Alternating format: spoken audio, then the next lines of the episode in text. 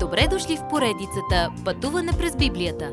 Това е едно пътешествие, което ни разкрива значението на библейските текстове, разгледани последователно книга по книга. Тълкуването на свещеното писание е от доктор Върнан Маги. Адаптация и прочит, пастор Благовест Николов. Защо продължавам да го правя? Ако някога сте се проваляли в нещо, особено нещо, което много цените, ви е познато чувството на яд, на недостойнство, на малоценност. Римляни 7 глава ни казва, че ще се проваляме всеки път, когато се опитваме да живеем християнския живот със свои сили. В Римляни 6 глава научихме да се представяме пред Бога и да му се доверяваме да живее християнския живот чрез нас. Когато не го правим, усещаме изтрезвителния му ефект – Апостол Павел казва, че се е провалил в християнския живот. Това не отменя спасението му, но той не бе щастлив и нямаше радост, нито сила в живота си.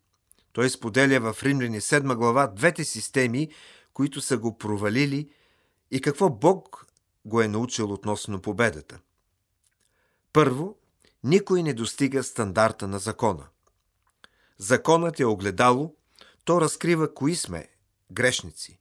Ако имате мръсно петно по лицето си, огледалото ви ще го покаже, но няма да го премахне. То просто ще те осъди. Законът, списък от стандарти, по които живеят юдеите, е държал Израел в подчинение 1500 години. Обаче, ако използвате закона като напътствие за християнския живот, той само ви показва как не стигате стандарта. Законът никога не води към живот – ако съдята ви осъди на смърт, не би трябвало да го питате как ще живеете. Успешният християнски живот е Исус, който живее своя живот чрез вас днес. Единственото, което законът прави, е да ви покаже колко много се нуждаете от Бога. Второ, борбата на двете естества.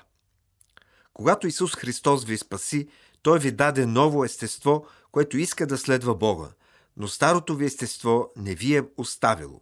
То не иска да служи на Бога, нито да се моли, нито да му се покланя.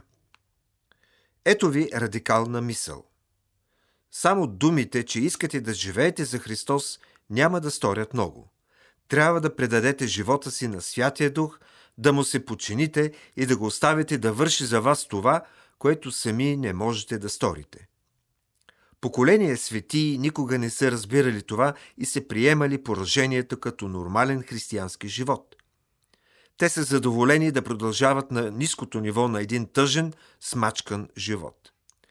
Бог не иска да пристигнем в рая по този път. Твърде често се опитваме да угодим на Бога, като вършим нещо със свои собствени сили.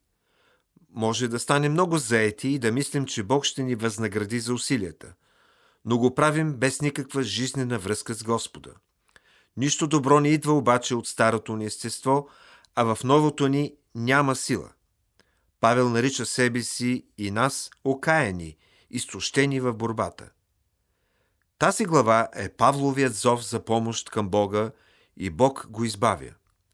По-подробно се вижда как го прави Бог в глава 8. Но ето подсказка. И спасението, и освещението идват чрез Исус Христос. Той не дава всичко нужно.